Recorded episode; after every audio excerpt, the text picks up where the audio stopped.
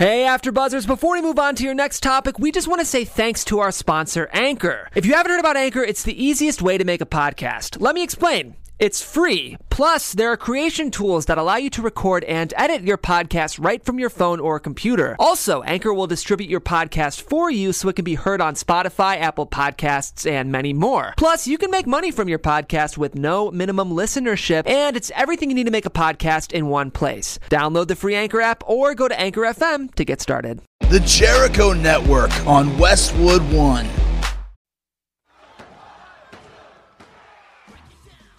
X Pac 12360, featuring weekly news, insider commentary,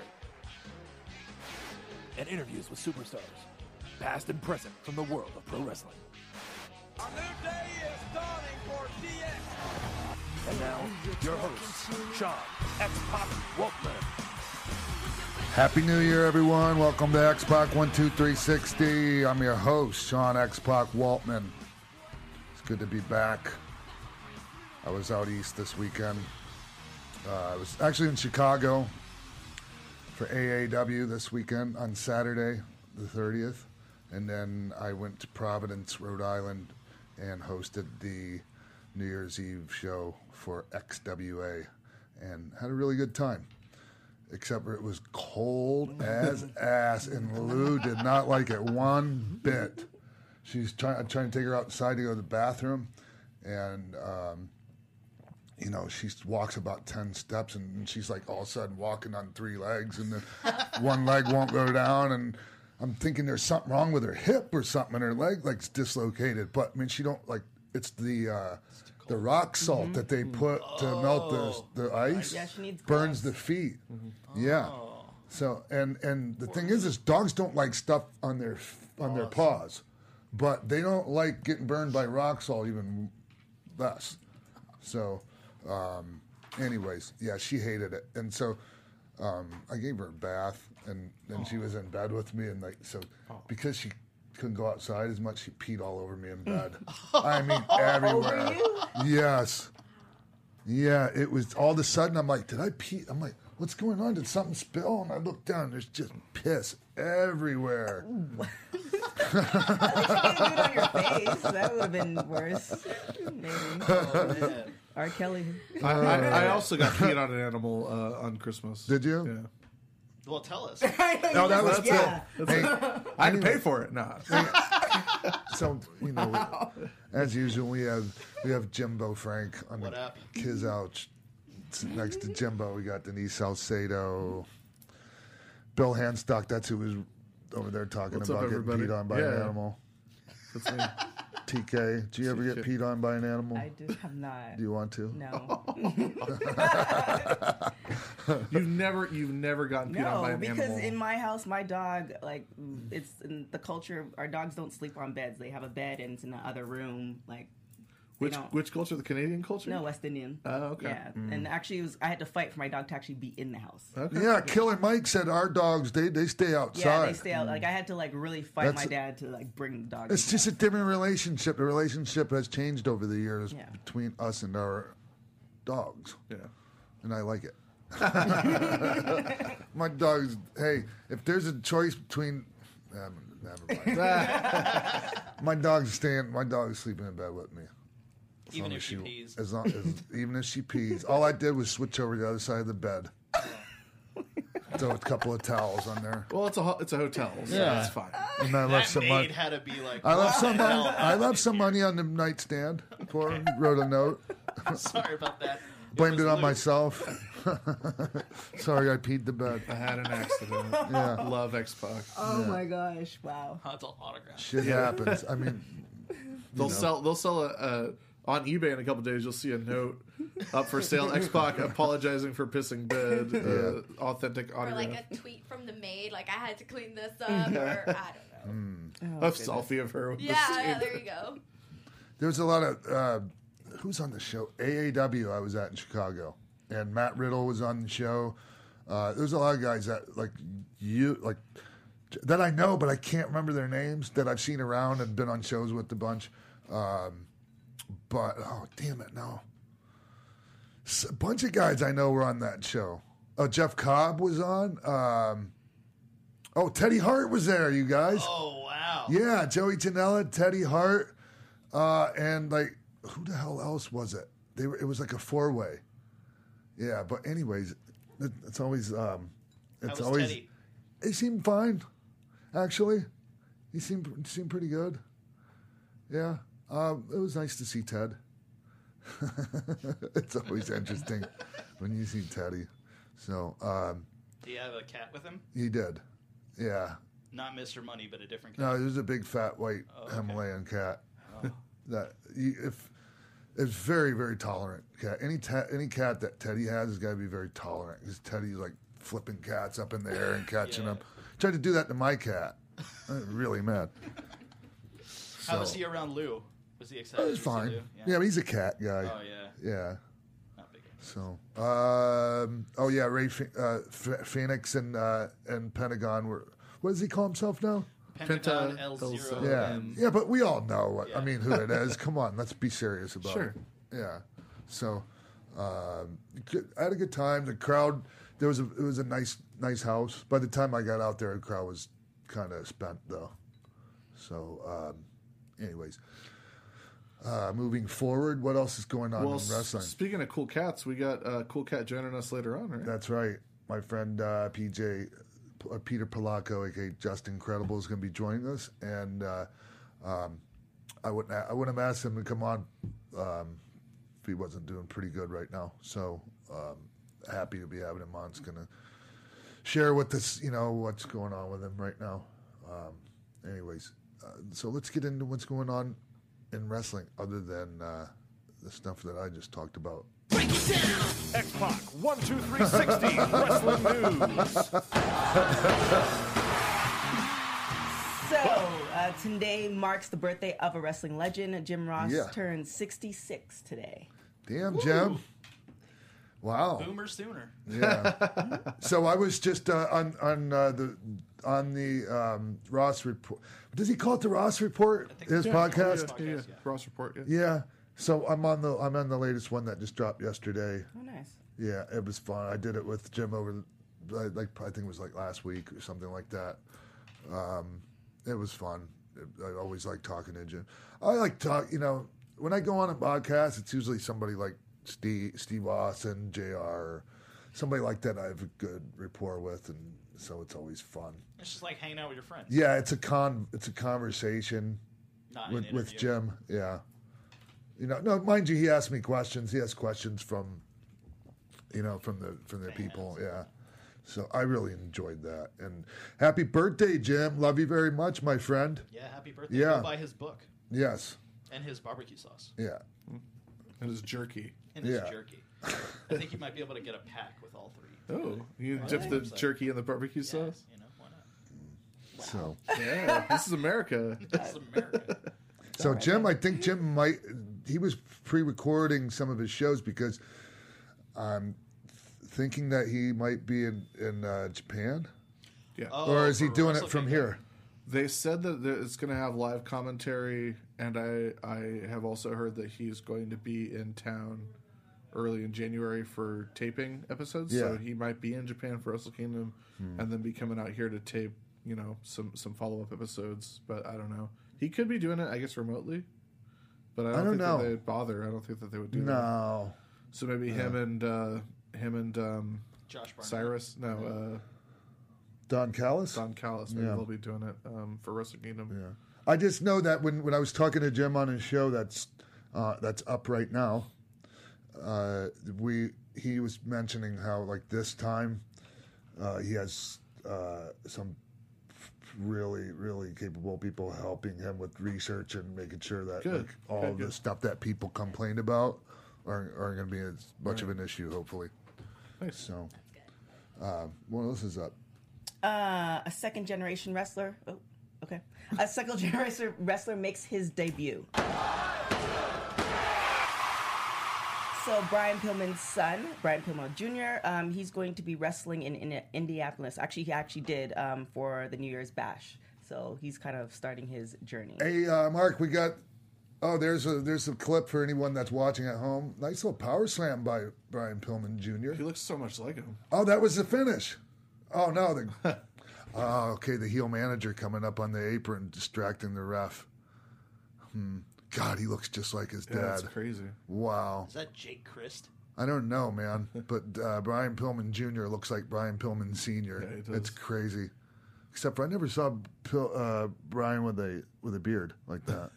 He had like a little bit, like a little scruff. Yeah. When he pulled the gun on. Wow, this whole, oh my God, this is taking forever, this part. Yeah, I think that is a Christ, right? He has like the Christ gear. No, he's got the gear, but not the Christ hair. Huh. Anyways, unless we're gonna have a wow, nice. Man, drop kick. Yeah, flying. Anyways, Junior. Yes, flying Junior. Yeah, it was all for that build up for that one drop kick. Yeah, but okay, man. Let's keep in mind that's a person's first match. Sure, good job. Yeah. Other than he looks impressive. He looks like almost exactly like Brian Pillman, but then also like a dash at Dalton Castle too. Yeah. Pretty cool that, Brian Pillman was so ahead of his time, and now his son is, following in his footsteps, And for, like you said, for his first match, that's pretty awesome. Yeah. What are your thoughts on new wrestlers starting with a mask and not taking, like, a family name right away? Whatever. Well, yeah. If that's how they want to do it, that's fine. I'm for... I didn't like, trying to pretend like Joe Hennig is... somebody other than the son of Kurt Hennig. Yeah, that kind of stuff. Like, I'm not a fan of. Because everyone knows. Yeah. But someone who's not so quite on the radar. Like, if he would have started with a different name, do you think it would be better? Not necessarily. Keep Pillman Jr. Hey, man,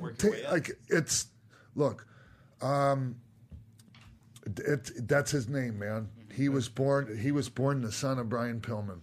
And he lost his father really, really way too early. And you know what? Carry your dad's name and carry it proud and get whatever advantage you can get out of being a Brian Pillman Jr. Yeah. That's what I say. I think it's kind of a case-by-case basis. Yes. Like, you have to feel it out. Like, I think that we can all agree at this point that Curtis Axel probably should have been Kurt Hennig Jr. or Joe Hennig or whatever. Yeah. But, like, with someone like Mike Rotunda's kid... Yes. The name Mike Rotunda or Mike Rotundo isn't going to carry a lot of weight. Sure. Plus, he's so far from being Mike Rotunda's kid that I think, like, maybe the Husky Harris thing wasn't great, but the Bray Wyatt thing's great. It's great. Like, Bray Wyatt shouldn't be Mike Rotunda Jr. No. So. But Bo Dallas, it might have worked a little better, maybe. I just think of, like, Bo's Brian Christopher situation, and I think of Colt Cabana interviews when he said when he first started he was just like a pantyhose on his head. He was like a goon. And it was so good because he wanted to be a big important wrestler. And I don't want to wear a mask, but he was so crappy that it helped. That by the time he got good, it's like, okay, I shouldn't wear a mask now because I actually know what I'm doing. And it used to be a thing that, guys, it was weird. 'Cause, like when Barry Windham first started, he was Blackjack Mulligan Jr. And he had his hair dyed dark and he had tried to do the mustache and... Yeah. And he was so young and so thin and gangly when he started. And, it was... and especially back then, like, anybody could have been Blackjack Mulligan Jr. Yeah. Like, you could have just dyed anyone's mustache and called him that. But so when Barry Windham being just, Barry Windham on his own, I thought that actually was good. For sure. Because I grew up on Barry Windham. And it wasn't like they tried to pretend like Barry wasn't the son of Blackjack Mulligan, right? The name Mulligan was the name that Vince Sr. put on Blackjack, right? Because they like the Irish people are big on the East Coast, So, Anyways, interesting. You didn't know that? No. Well, like when Rock's daughter starts wrestling, she's gonna be whoever Maia Villa, right? Like that for sure. Like they're not because even like people like. Nia Jax, they still market her as like The Rock's cousin, and they don't like. It's not like right under her name, cousin of The Rock, right. Nia Jax, like something. Nia Jax Rocket Juice. Yeah. But you still know it. So okay. Wishing Brian Pillman Jr. the best. And I'm looking forward to seeing more. Keep an eye on him in the future. California wrestle. Yeah. Hell yeah, maybe a bar wrestling or something. Yeah, that'd definitely be a place for him. So what else is up? A big wrestling event is happening very soon. How soon? How how soon. Wrestle Kingdom 12 is happening on Thursday. Well, given the time, it's 2 a.m. About Eastern. 12 hours from when we're taping this. Yeah. So very, very soon. Nice. All right. Well, I mean, a lot of people here in the States are probably just getting familiar with this if they're not a big New Japan fan because Chris Jericho's involved. Mm-hmm. Yeah. Would you say, because I would say it's right on the edge, would you say that this is going to be New Japan's biggest event ever? Because I think it's close. Internationally, yes. Yeah. Yeah. But not within Japan. No, definitely not. You know, it's pretty insane how one moment we were hearing about this Jericho Kenny Omega thing, and then, you know, we're at the eve of it happening pretty soon. And it was actually, I was listening to this podcast with Kenny Omega on it at the Wrestling Observer, and I thought it was so cool how he was talking about what you mentioned, that this is probably going to be, you know, a lot bigger internationally. Yeah. That was one of the things that he actually talked about, was how he feels that because New Japan gave him like this platform to rise and to grow in, that he's helping them do and grow more internationally. And I feel like it's feeding off so well.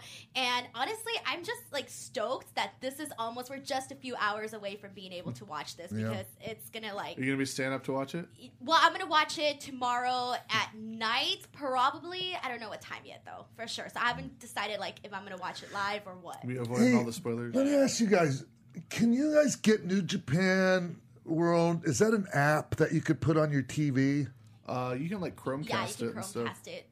Oh. Like if you have the thing on your... I don't know how to do that shit. Oh, like the... It's kind of like a Roku, but not with like... Yeah. But you can cast. But I have TV Roku. Like my Roku, my TV has Roku on. You might be able to get through the Fight TV app. Oh. Huh. Because I think it's also going to be on like Fight TV and traditional. I don't know. Maybe I'll have to call Disco Inferno and ask him how he's bootlegging the new Wrestle Kingdom. Well, there's someone having a viewing party tonight I can tell you about if you want to... Yeah, there's some stuff on Facebook too. Oh, yeah? Some bar stuff. Yeah, I thought about doing something like that actually, and I might all night, overnight Wrestle Kingdom party. Yeah, and not necessarily like with the goal of having like a huge turnout, but just in, you know, something that people enjoy and everyone has some fellowship, you know, wrestling fans. That would be awesome. That's something I look forward to. Come watch Wrestle Kingdom with Sean Waltman. Yeah. That'd be amazing. Yeah, I think people are going to sign up for that. We were talking about this earlier, Bill. So we know Kenny Omega and Chris Jericho, one of the main events. I think that Okada is and Naito is going to be last. Oh, yeah, absolutely. For sure. Yes. There's those two matches, and then we were talking about the other matches, Jay White and Tanahashi. Good for Jay White, huh? Good for Jay White, but like, I mean, I hate to say it, but like, you look at that poster and he's a Jay White looks beard. Jay White looks pretty out of place. Yeah, like that. It's still a really young guy. Sure, maybe he should not shave or something. I don't know. Maybe he's been not shaving for 6 months, and that's all he can do. Yeah, maybe. Yeah. What do you think about? I don't think Zack Sabre could grow a beard. Maybe they need to get on some juice. Call up Juice Robinson and find out what he's doing to grow a beard. Or Hoovy. Yeah. So, what are the other matches on the card? Is it Ibushi and Cody Rhodes? Yeah. There's Kota Ibushi and Cody Rhodes are going head to head. It was going to be for the ROH World Title. But, of course, now Dalton Castle is the ROH world champion after Final Battle. Spoilers, in case you guys have been waiting to watch Final Battle. Mm-hmm. We've also got what should be an awesome four-way IWGP Junior Heavyweight match where Marty Scurll is going to defend against Takahashi, Kushida, and Will Ospreay. Yeah, that's going to be fantastic. Did you see Ospreay come out and like give candy to everyone in the promo? I don't see that. That was pretty funny. So yeah, and then the next biggest match after that is a hair versus hair match for the Never Openweight Championship, which is Minoru Suzuki, who gets a lot of heat through his weird hair, versus Hiroki Goto, who has maybe the finest head of hair in the whole promotion. Yeah. Now that Tanahashi has disastrously cut his hair, he what? Tanahashi chopped all his hair off, and it looks horrible. What did he do, man? I'll pull up a picture. Come on. Is it that haircut right there? It's not exactly that. Man. That was a big mistake. I mean, I think he's going to lose because maybe it's the same thing of like John Cena's growing all his hair out now, and Randy Orton's growing his hair out now. Maybe Tanahashi felt like he had to go the other way. Do you know that there was in 2001, I think it was, there was a scandal with Tanahashi getting stabbed by his girlfriend? Yeah. What? Yeah.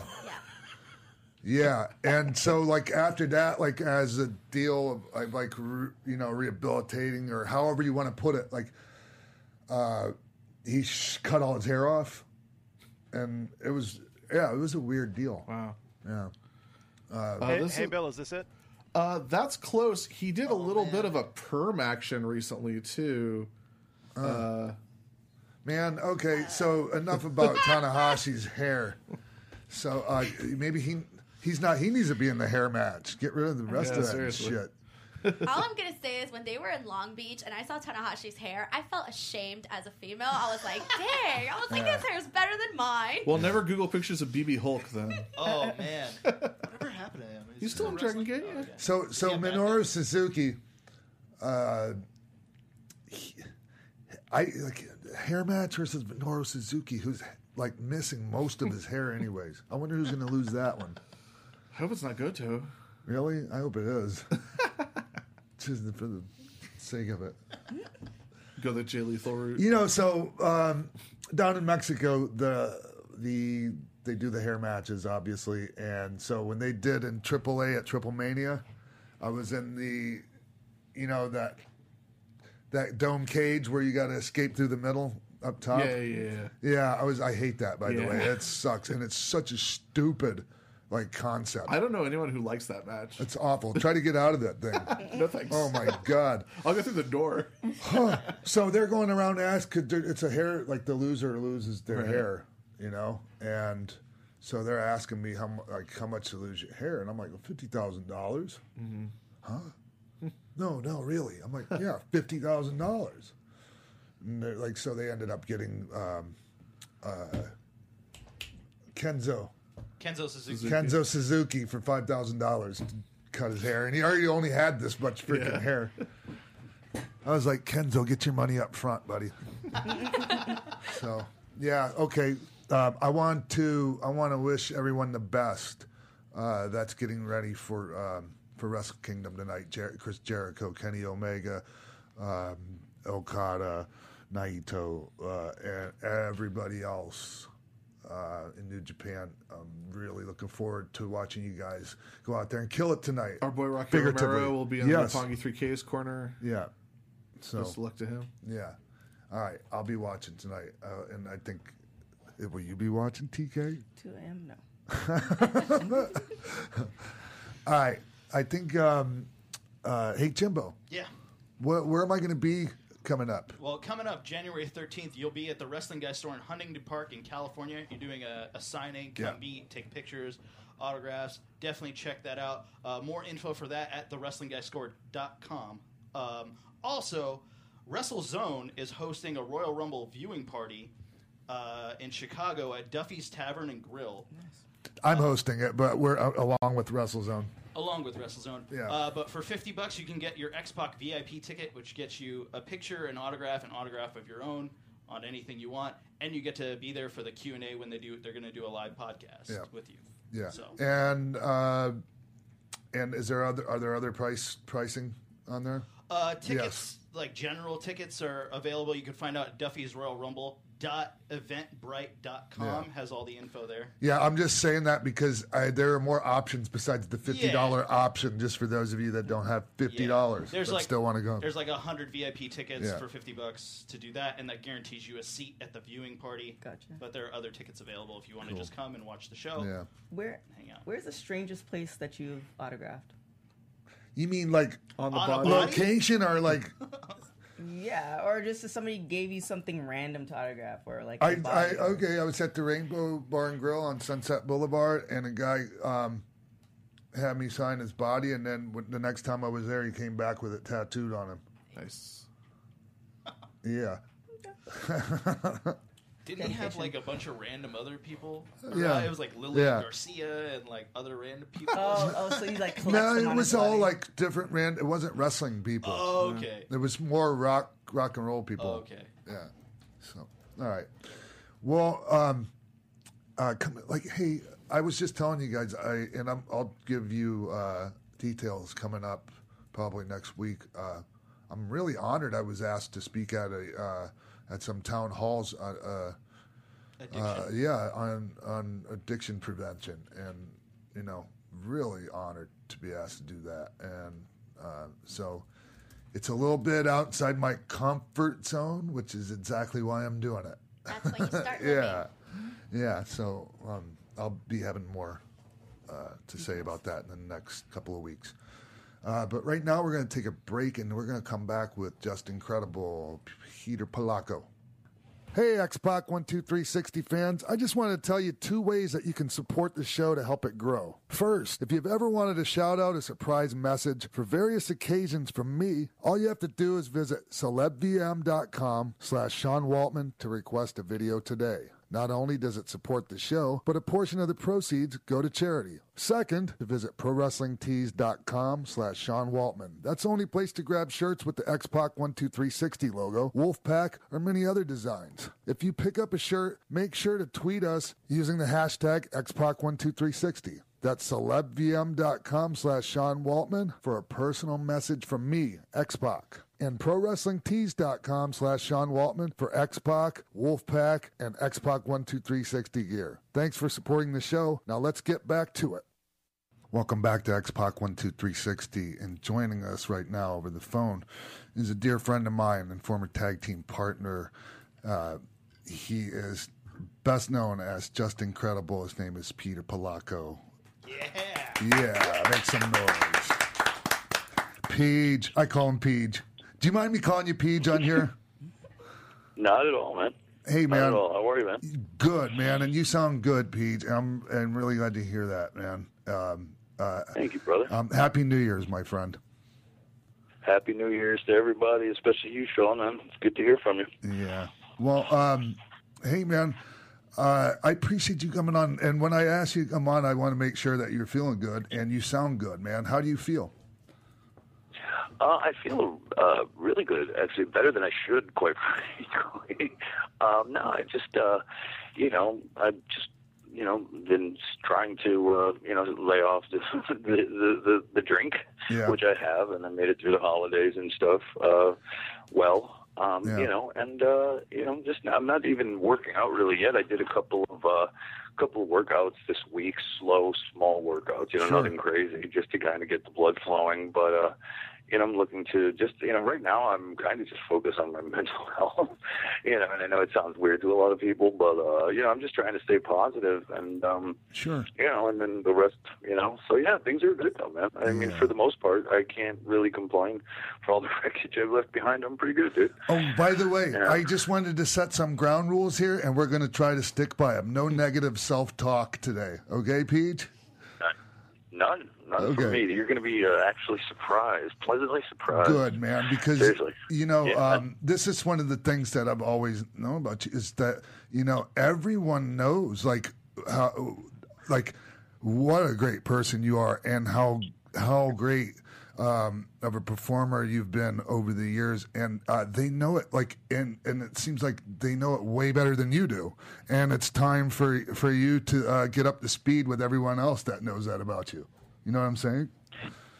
Yeah, it's actually really funny that you said that to me because I was, I don't mind talking about it. I was at my therapist's office, and he said, you know what, you're a pretty good guy, and he doesn't know anything about my wrestling career. He knows I've done it, but whatever, but he doesn't know anything about it. And he goes, you got to love yourself.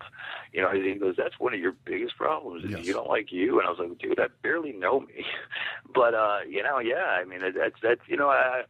don't know where that comes from, Sean, because deep down inside, I think we all have to have a certain self-confidence, yes, to be able to even do what we do at a high, yeah, level, But for me, I think I never... in ECW, I felt really comfortable because, yeah, we were kind of allowed to just do our own thing and the pressures weren't on. But I never could adapt to WWE, and it wasn't because of WWE. I think I still carried that Aldo Montoya thing where I was still the young boy, and I always felt that. And I almost, I took it too far where, I wanted to show respect and humility. Yeah. But I took it to a level where it's like it sounded like I was beating myself up. Yeah. And you know, it didn't serve me well, and I really lacked confidence when anytime I went up there. Really, you know, and that's a me thing. That's a, you know, I caused that. Nobody else did. Really, yeah. Nobody gave me a reason to. Yeah, man. The one thing that like I always like thought about you though is once you got in the ring, like you had plenty of confidence.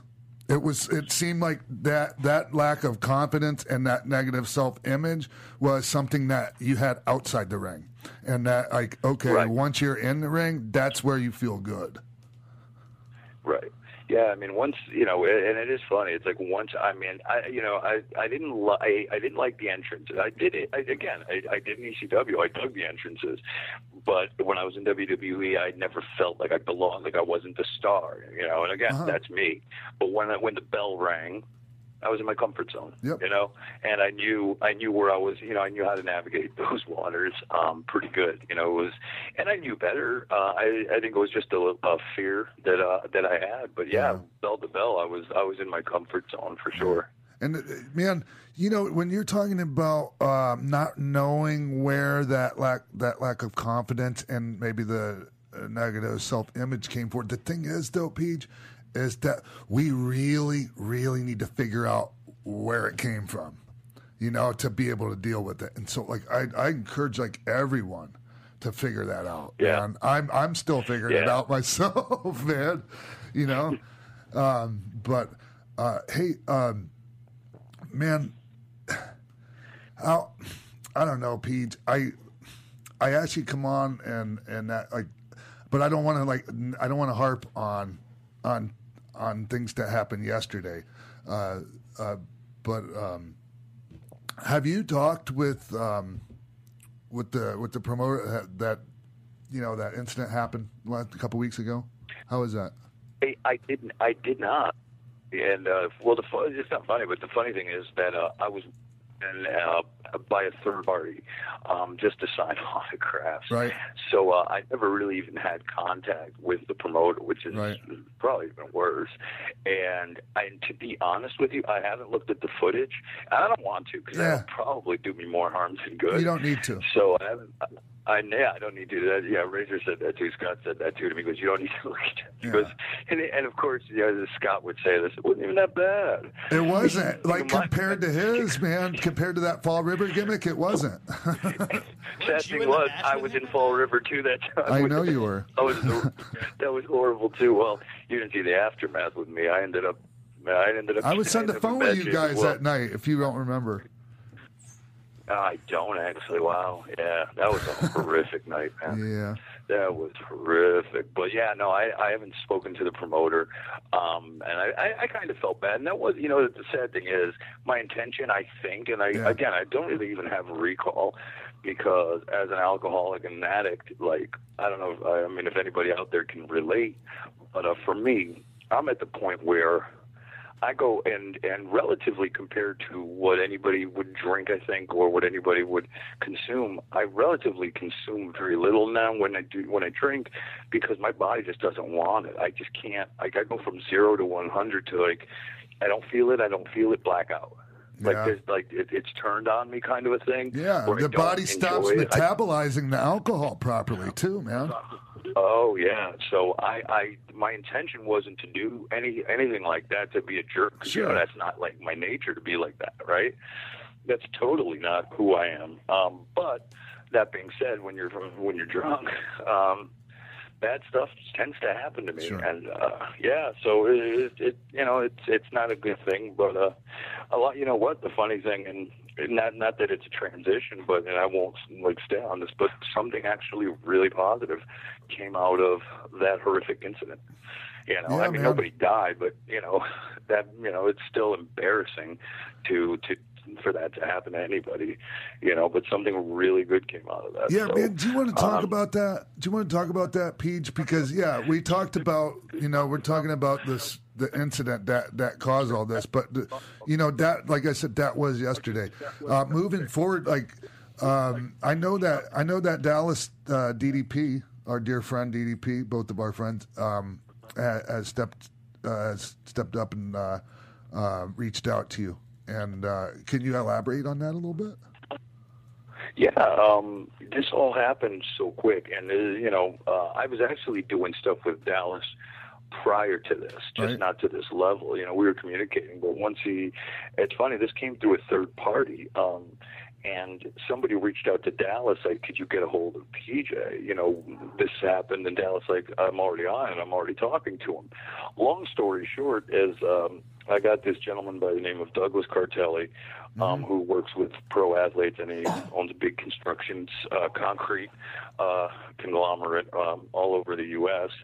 He's actually going to sponsor me and, you know, send me to Dallas to, you know, DDPs, not Dallas, but to Atlanta, to Dallas is to, you know, after I have 30 days of clean time to go down there and to go through his program, which I've done before. And it's actually pretty cool, you know, and through, because of that, you know, there we're thinking of pairing up with this director locally who does documentaries and he does other film, to possibly shoot a documentary about this whole journey of recovery and hopefully redemption. I mean, really, you know, it's up to me of where the story is written. But that's right, Paige. It is up to you, man. It is up to you. Yeah. It's your story, and you should tell it. Don't let other people tell your story, bro. Yeah, absolutely, man. And you know what? It couldn't have happened at a better time. I don't mean to call you bro. That's Vince Russo's gimmick. Sorry. That does not bother me at all, man. But no, it's just a really cool opportunity, and you know, it also at the end of this journey, this gentleman Douglas Cartelli wants to open up a facility to train athletes in wellness from all walks of life. Like I said, you know, he's done like stuff with Ken Shamrock and MMA and boxing. Yeah. So something in Connecticut, a facility for all that kind of stuff. And he wants me to kind of be one of his professionals that are in that facility. And I've heard talks, I'm not sure, but that he also wants to do something for women athletes to get into pro wrestling, you know? So, you know, it's really cool. And the opportunity right now, it's not like I have, you know, this publicity was this horrible publicity from me being drunk at this show and doing what I did was horrible, you know, and it really kind of, I was kind of done with the business anyways from just where I wanted to be in life. I didn't think I had any legs left in the wrestling business, and I didn't. But this kind of screw-up has led to people reaching out and wanting to help, which is really cool. So I'm embracing it, and right now it's, you know, like the ball's in my court. You know, this is a really cool opportunity to make money, you know, and real money, not just a couple $100. And, you know, and also to also just, like, live a really good life, man. Fun. Yeah. You know? Yeah. And you deserve it, Paige, man. You've been beating the shit out of yourself almost ever since I met you, man. And you know, like Scott and I have been guilty of that, you know, in the past too. And you know, I don't do it nearly as much anymore, man. Actually, hardly at all, man. And I want you to have what I have, Paige, because you deserve it, man. And thank you. Yeah. Hey, Paige, thank you. Can you talk about what it was that made you want to have a drink that day? Yeah, I kind of can, absolutely. Well, I'll rewind the story even more, which kind of led to this. December 1st, you know, I'm full disclosure. I don't have a good living situation, and I have my son's on disability from Social Security. You know, he's a little guy. So anyways, I'm unemployed at the moment. So we get our Social Security check, having a nice time. And, you know, as an addict or an alcoholic, you always, you know, I had a little bit of time behind me. You always think, well, maybe if we just get a little, you know, a little something to drink, like what normal people would probably do and have a good time. Yes. And be able to put it down. All right. Well, all I remember is I started drinking a couple drinks. You know, I do vodka and soda. Mm-hmm. Couple drinks. My wife and I at about 8 p.m. are dancing, literally, like, you know, just messing around, having fun, laughing in the kitchen. And an hour later, because, you know, somebody in my family said something, cops come, I get arrested. Now, I get arrested on Friday for disorderly conduct, which is not a big deal. Yeah. But it is a big deal because I said that to my therapist. He's like, dude, being arrested isn't normal necessarily. You know, I was like, well, that's true. You know, it's starting to become normal, hence, you know, problem kid. Right. You know, like, okay, that was a wake-up call. So I spent Friday all the way till, because the weekend, the courts aren't open. Nobody would bail my ass out till Monday to get a promise to appear in court. So right there, I'm already, you know, I'm devastated. I'm embarrassed. Here we go again. Yeah. I spent, you know, if anybody's ever been, you know, not convicted but locked up like in the local police department, if you stay there for the weekend until court on Monday, it's the worst experience. Yeah, county jail sucks ass, man. It's the worst. It's horrible. It's horrible. So, of course, then I come out, you know, like I always do. You know, I don't have a problem getting to stop once I have, you know, I clear the cobwebs. I could stop for a week or two. Yeah. But my problem is relapse prevention. I don't stay stopped. Sure. Because I always, my mind and whatever you want to call it, the disease, always is telling me, you can do this, you can do this. So I was just beating myself up for that incident. And, you know, the day of this show comes and, you know, it's just more of that same thing. You know, I wanted a buzz. Was there an anxiety issue? Do you think there might have been an anxiety issue? Like, okay, having to go and be in front of people, or like, is that an issue for you? No, not at all. It's not the deal. I was just supposed to sign autographs that day too, so it was an easy gig. Yeah. I just start, you know, when I drink now, I get delusional. I get completely nuts. Yeah. You know, just like a typical alcoholic, and I do stupid things, and that was one of those things. And I think my intention was I wanted to, you know, because Terry Funk did this with me years ago at some indie show where I was in the ring and Terry Funk was signing autographs, and he came out and we totally didn't plan anything. I mean, we were just messing around. Yeah. And obviously that didn't end up the way it was supposed to. Yeah. Because I got all kinds of emotions, and then I'm just drunk, ranting there. Bad look. Yeah. But no, I just think it's me not being happy with myself deep down inside, not happy with my situation, not happy that I'm broke, not happy that I'm morally bankrupt as well.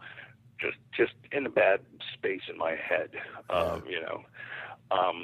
And that's the thing that they say,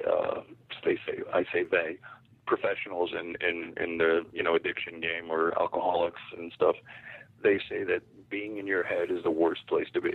When you're alone, especially. Yeah, when you're by yourself, you know, and you start listening to yourself when you're in a bad place, man, it's not a good thing, Peach. We need to get on the phone. Excuse me. We need to get on the phone immediately with someone that can talk sensible and rational, you know, when it comes to that. Yeah. Dude, it sounds so trivial, but it's so true. And but anyways, and that's kind of what happened. You know, it was just a bad thing. And I drank after that, believe it or not. Yeah. You know, no, I don't believe it, Pete. I don't believe it, man. Well, no, I mean, because most people would be like, oh my God, I caused so much damage, and then I had to drink because I didn't want to think of the damage I caused. Exactly. You know? I put this tweet out, Pete. It was like right around the time this happened. I'm like, somebody was telling me, like, you know, help your friend, and I'm like, you know, I wasn't able, no one could help me until I realized that I no longer deserved to be miserable. And you don't deserve to be miserable, Peach. Yeah. You know, and you know that, man. I think you're at that point right now. I think you're at that point where you realize that, look, I'm a good fucking guy, man, and I don't deserve to be miserable anymore. So moving forward, I'm not going to be. And I really feel that, like, that's where you are now, Peach. Come on, man. Yeah, I mean, I certainly hope so, Sean. I mean, it's a lot of work to be like this, believe it or not. You know, and I know you definitely know what it's like to feel, you know, it's just a lot of work that I put into feeling bad. Yeah. When I could put half that energy to feeling decent, you know, and things aren't going to happen overnight for me. And, you know, I'm just going to take every day and every opportunity as it comes. And I think being busy having something to be proud of, having some, like, a purpose. I lack purpose, you know. Exactly. I certainly hate, I hate to look in the rearview mirror and see what I could have done, what I should have done. If I could just, you know, I can't live in 98, 99, yes, you know, 2000. And that, unfortunately, I do that a lot. Well, when the now time sucks, then we end up living in the past, getting in our time machine and going back to the days that were good for us. You know, that's right. Understandable, Peach, but the key to it is to make now and moving forward so good that you don't want to get in the time machine and go back there, you know? Yep. Yeah, you're absolutely right, man. You're absolutely right. How many of us, and man, how many of us, Peach, have just spent so much time, man, in that fucking time machine? A lot of us, I think. God. I think more than a lot.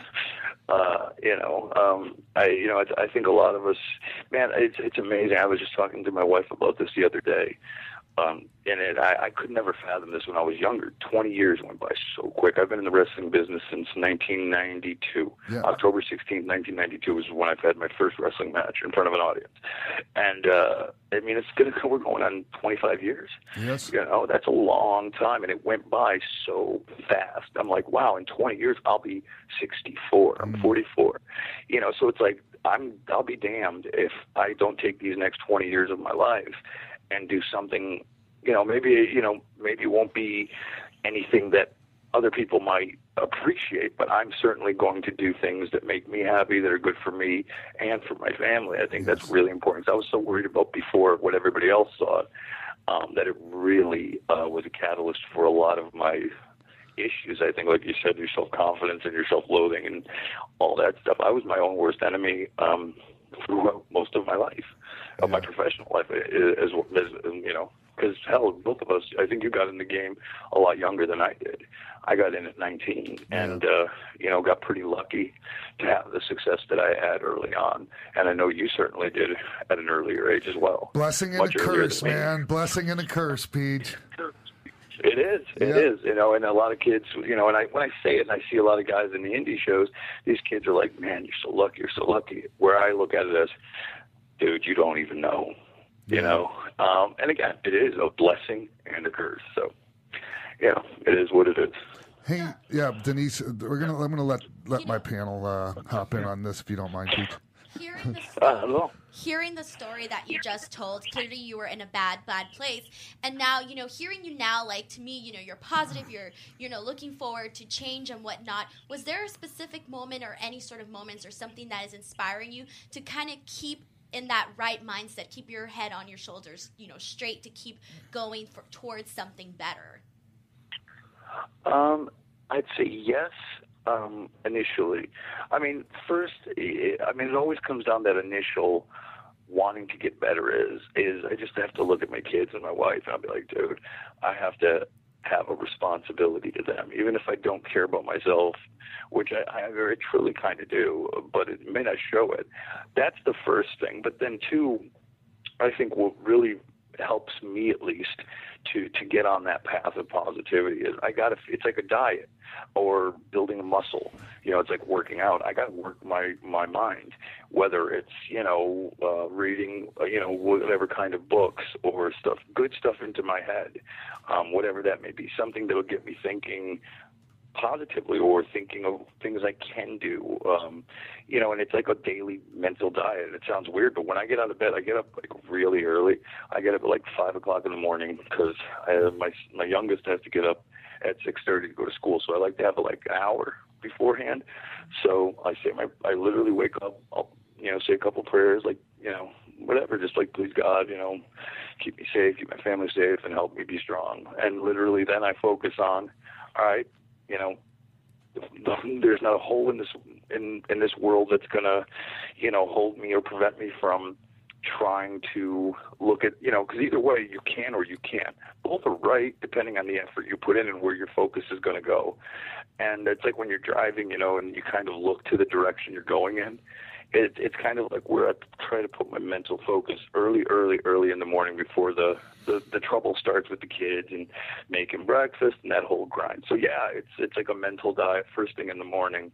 I got to daily do that. But at first it was just, you know, I don't want to let anybody else down anymore. I can't live with it if I let my kids down, because I've let myself down and other people around me down for so long. I just, you know, at least I have them still by my side, you know.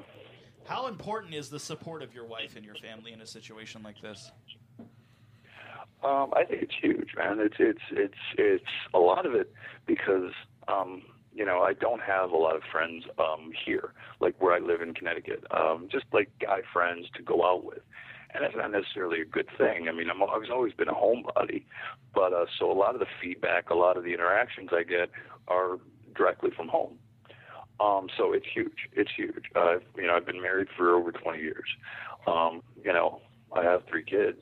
So it's very, very big for me. You know, if my wife's not on board, it makes it difficult for anybody that's been married for 20 years. So yeah, it's really important. What does your wife do to try and keep you out of going into that time machine and going back to the 90s and the 2000s and getting into that mindset of, like Denise was saying, like moving forward and in the now? Well, that's the funny thing is, man, is unfortunately, well, it's not unfortunate, I shouldn't say that. It's kind of cool in a way, but we went on that journey together for a long time. A lot of people don't know this, but my wife worked in ECW for 3 years, from like 97 till we had our firstborn in 2000, pretty much till the company closed, with merchandise. So she was, you know, ECW paid her to travel to the towns with me. We'd get there first and kind of set up the merch, pack it up and stuff. So she was with me for those 3 years. So we end up talking about the same things in those good old days. So, you know, she's almost like a female clone, which I don't know if that's called codependency. Because in a lot of ways we have a very codependent relationship, which doesn't, you know, it doesn't always work out, you know, it doesn't always work out. And it's not always a great, healthy thing, but we're also, you know, this is cliche and corny, but we're best friends too. So it's a double-edged sword, in every way, but, you know, she's cool. And we are now, cause she's had problems with addiction and alcohol as well. And we're just trying to, which makes it really challenging, but, you know, we're just trying to look forward instead of backwards, because we know there ain't going back, you know. So a lot of the stories and a lot of the war stories and times that we had and houses that we bought and cars, and then we can't go there. You know, we try not to anyways. Hey, Peach. Hey, can you talk about WWE's wellness policy and, like, talking with Bob Keeler and that and what that all entails? And how that helps, like you and, you know, all the other guys that maybe have addiction problems? Oh, yeah. First of all, I mean, you know, they have a, you know, second-to-none program with, you know, their wellness policy. I mean, they've put me through treatment more than once. I got off of IV heroin in 2011. Had a couple years of clean time before I thought it was a good idea to drink alcohol. And today, they put me in a nice facility in Tampa for 30 days. And to this day, I spoke to Bob, as a matter of fact, today, Sean, right before I got on with you, and they still pay for a therapist and a psychiatrist on a weekly basis, you know. Yeah. So their program has helped so many. At least, you know, it's one thing that, and, you know, that is there for, you know, the guys. And then Vince and Paul and Stephanie, those guys, they don't have to do it. That's, you know, right. It's not, you know, a lot of people think like it's part of the deal. It's not part of the deal. So it's a really cool thing. And I don't know if I would have the resources, or a lot of us meaning me and other addicts, alcoholics. Most don't, Paige. Huh? Most don't, man. Just about everybody else out there does not have the resources we do when it comes to that. Like, we are so blessed when it comes to that, when dealing with addiction. Yeah, it's amazing, actually. And, you know, I would be stuck in, you know, a government-run program, which would be horrible compared to the care and the treatment that WWE gives us. It's a privilege. It really is, and it not sound corny. It is a privilege, and it's really great they're doing it, because they've helped so many people, so many good people that you know, it's amazing. Hey, they helped me, man, and I don't like Just to, like, full disclosure, I've never been on one of those conference calls with Bob Keeler, like for the addiction stuff. And honestly, I think I'm going to. I'm doing well right now, but that doesn't mean you don't keep working on your program. And you know what I'm saying? Because that's when you could end up slipping. Right. Exactly. Yeah. No, you're absolutely right, John. And I've called, recently and stuff. And there's a good group of guys and gals that call in on Sunday or on Wednesday. Wow. It's really positive, and it's not mandatory by any means. But you can even be drunk and call in. Yeah. Yeah. Just call, man. Yeah. You know. Yeah. Yeah. Yeah. So it's cool for us because most people that are all that are in there are former performers, athletes that know the game and have a similar experience that can relate to what the individuals on the line are going through. So it's really unique experience and a great experience for guys and gals that are suffering. Hey, Beach. How do you think that? Like, okay, I mean, I know you haven't been around the business as much now, but like. I think I'll rephrase this, not as a question as much, maybe a statement. It seems to me that wrestling now is much easier to be involved in and not end up falling off the wagon. You know, like there's a lot more like clean cut, straight edge people in the locker rooms now, man. And I'm really grateful for that. Yeah, and you've hit the nail on the head, and it's very true. I mean, just going into the I haven't been to a WWE locker room in 5 years or so, maybe longer. Just even in the indie locker rooms or the those conventions that they have and stuff, even if you ask anybody who isn't from that generation, or even a lot of the guys that are from that generation. Yeah. It's just not seen, and that is good, and that is something to say for the way the business is now as opposed to was, because when we were there or got involved in the wrestling business in particular, not even the WWE per se, it was still the Wild West. Yep. It was still very much, even though kayfabe wasn't as big, it still was a very much, the older days, and we caught the latter end of that. But today, the athletes are way more clean cut, and they don't go out and and party. I mean, right. I'm sure there are guys that do, and there's nothing wrong with going out and having a drink if you could do it. Right. But it's cool to see that more guys are clean cut and taking care of their health. It's cool. Because we've had enough. And I just think that living better has made them honestly, man, I don't mean to put our generation down, but I think that these guys are better human beings, Peach. The thing is, man, I think a lot of it has to do with where the business originally came from too. Because, a lot of it was that carny style business, and it just was that almost like that debauchery. How the fans were treated, after the show, how we thought about the fans, and okay, you gotta, if there's a quote unquote rat, we got to get her to pay for everything. And you know what I'm saying? It's right. Just that whole thing, man. I'm really happy it's not a thing anymore. Yeah, I am too. And it shows you how much of a mark I was when I got into the business. The business, the way it looks today, is what I thought it would look like when I was 18, but didn't know any better.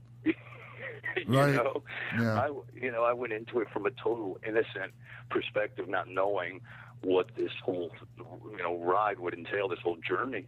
But I'm really grateful, and it's good too, because I think the fans get more out of the product. They feel connected to the boys, and the boys too. I think. I mean, we worked hard as much as anybody, but I think guys now, and too with injuries and stuff, we all did some pretty silly stuff to stay out there, and keep working. Because if you didn't work, you didn't get paid, and you'd be replaced real quick. I just saw something on the internet or on one of the news sites about how Enzo Amore was sick, and you know, checked himself out of the hospital to make Raw, because that's what we do, right? That's what you do. Yeah. We make towns, right? That's not what we do anymore, apparently. Right. Exactly. But that's a good thing, Peach.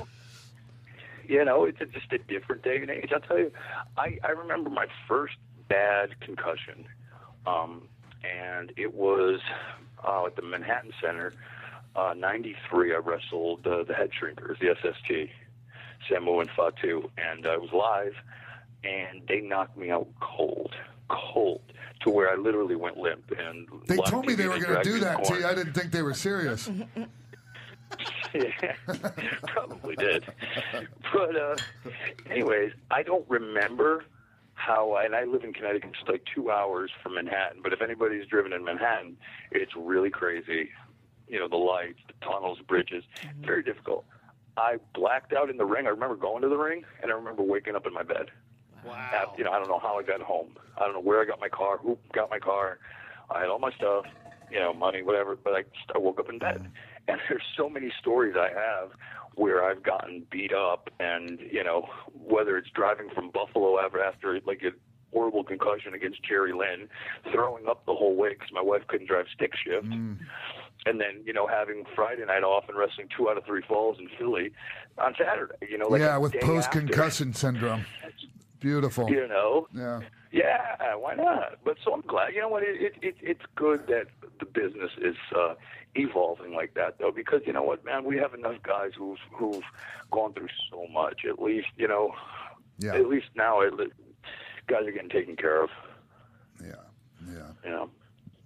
But go ahead. For people that haven't gone through addiction or don't know anything about it, what would you say to them that they're not in your shoes, that you kind of wish that they knew, so that maybe the support could be bigger for those that sometimes don't support people that are going through problems? People that aren't familiar with it? Right.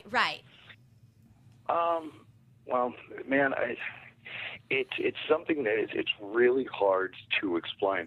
I come across that even now with my family, for example. I got this, and Sean, you'll laugh at this. When I got out of rehab this time, my mother made a statement to me, "Oh, good, now that you're cured." Yeah. It's like, what? But of course they don't. Yeah. And Bob Keelarg, the gentleman you were talking about, Sean from WWE Wellness, they tell you that the disease is always progressing, and sometimes we can't expect other people that aren't addicts to understand. And I need to be sometimes handled with kid gloves. It's really, I don't know what. How to even explain it to somebody who isn't, because people won't, it's like, even my son's 17 and I'm trying to tell him, and he smokes pot. Yeah. I'm like, dude, be careful. Yes. Because I smoked pot too, and only pot for a while. Said, I don't know if it's in, I'm not educated enough to say if it's that gene or whatever. Sure. I don't know. If it's in your genetics, don't know. But I know that we have a problem with, sometimes being down and changing your state. Yeah. And now that I'm having all this stuff, I see that a lot of it's the way I felt inside that made me drink. Yeah. So to other people, I would just say, just to, I don't know, man, just to notice when people are hurting. Because, sometimes people have no idea what's going on in my mind. And sometimes they mean well, but little things will make my situation worse. Like the worst thing you could do for me when I'm having a bad, when I'm having a bad time, or moment, is to yell at me and to throw that stuff in my face, right? Which again, guilting you and shaming you. It's and those are really, really bad things to do. Right, when I'm already feeling that, I'm already feeling that to the core, because I do care about people. I do care about my family, my friends, my coworkers. All my friends in the business. I do care. I genuinely care a lot about a lot of people that will never truly understand addiction unless you've seen it. And I tell you what, addiction is horrible beast that I would not wish on my worst enemy. It really is, man. It's a torturous thing. And you know, I did it to myself. No one did it to me. I just was completely ignorant to it. Yeah. So, I mean, I just, you know, people that aren't addicts, just get educated on it, man, because it's something you don't want to end up being 20 years down the road. And I really, really want to stress to people listening that don't really know a lot about it, addiction and relapse, they're not a moral failure issue. That's not the case. And people got to get that. They got to understand that, you know, willpower, they say. Yeah. It's not, listen. Yeah. Trust me. And that's not, look, it's just a willpower. You just don't have willpower. That's bullshit. I understand why people think that, but those people are people that haven't gone through this or don't have, you know, there's people that even have close family members that still think that kind of shit, you know, you know, it bums me out. It makes me sad, but I do understand, because when you're not going through something like this, you could never even begin to understand, relate. It's really hard to relate. Wrap your head around. I'll tell you one thing real quick, and just to kind of piggyback off of that, I want to get to other things, but just real quick, because I think it's important. I had the privilege of meeting Chester Bennington from Lincoln Park a couple of times, and I met him last year. He passed away this August. I was actually in treatment in Tampa when I got the news. Can't say he was a friend, don't know him, probably has no clue who I am. Not the point. Point is, this guy on the outside looks like he has everything in the world. He was, from what I'd heard, because I, communicate through Twitter with his wife, Jalinda, he was doing fine days before he killed himself. I think mental health and addiction have a huge component and work hand in hand. And I think mental health has, just that word has this stigma attached to it. You know what I mean? Yep. And one thing doesn't necessarily go with the other, but I say it does. They do though. They do, Peach. Mental illnesses don't necessarily go hand in hand with addiction. Like you can have one without being an addict, but if you're an addict, almost 100%, I would say, have the mental illness component with it. I just think they're the same thing. I just think addiction is kind of a mental illness. And, I mean, right, exactly. Yeah, man. And they're so intertwined and you can't separate them when it comes to that. No. And I was reading this book, and it really says that I'm sure you guys have heard of Anthony Robbins. He does a lot of self-help stuff. Oh, yeah. And he basically says that through his research and studying and stuff, that a lot of people, whether they know it or not, that abuse alcohol or drugs at first do it from a place of not being happy with something in their lives or themselves, whether it's something work related, whether it's something deep down emotionally that's bothering you. People that go through traumas like PTSD or victims of sexual crimes assault, and stuff of that nature. I mean, it's really like that. So I think that's another topic for another time. But it's all relatable in some way or another. Yeah, it's really interesting.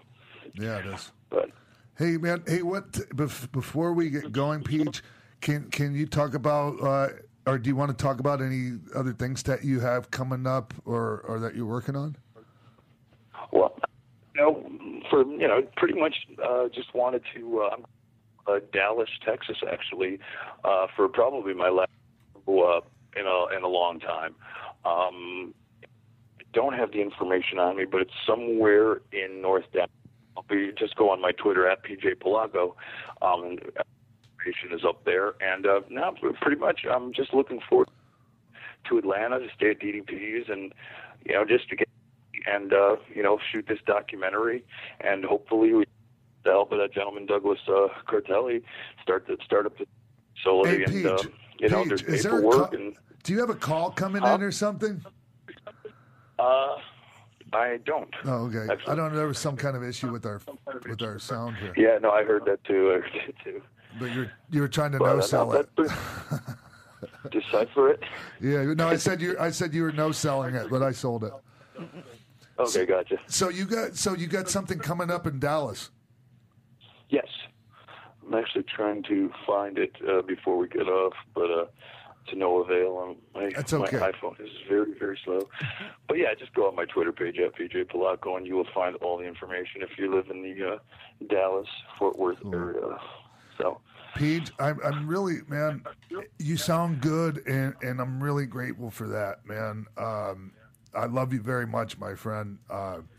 Hey, is there any other things you want to plug real quick? No? No, that's about it, man. Okay. That's about it. Just, if you're on Twitter, follow me on Twitter at PJ Polacco or on Instagram at PJ Polacco. And there's going to be a lot of cool stuff popping off with DDP and with everything that we're doing. Actually, the cool thing, we got the story picked up by CBS Sports in Pittsburgh, local affiliate. So nice. The ball is rolling, and Friday got a whole media thing going on with a couple of newspapers and Rolling Stone.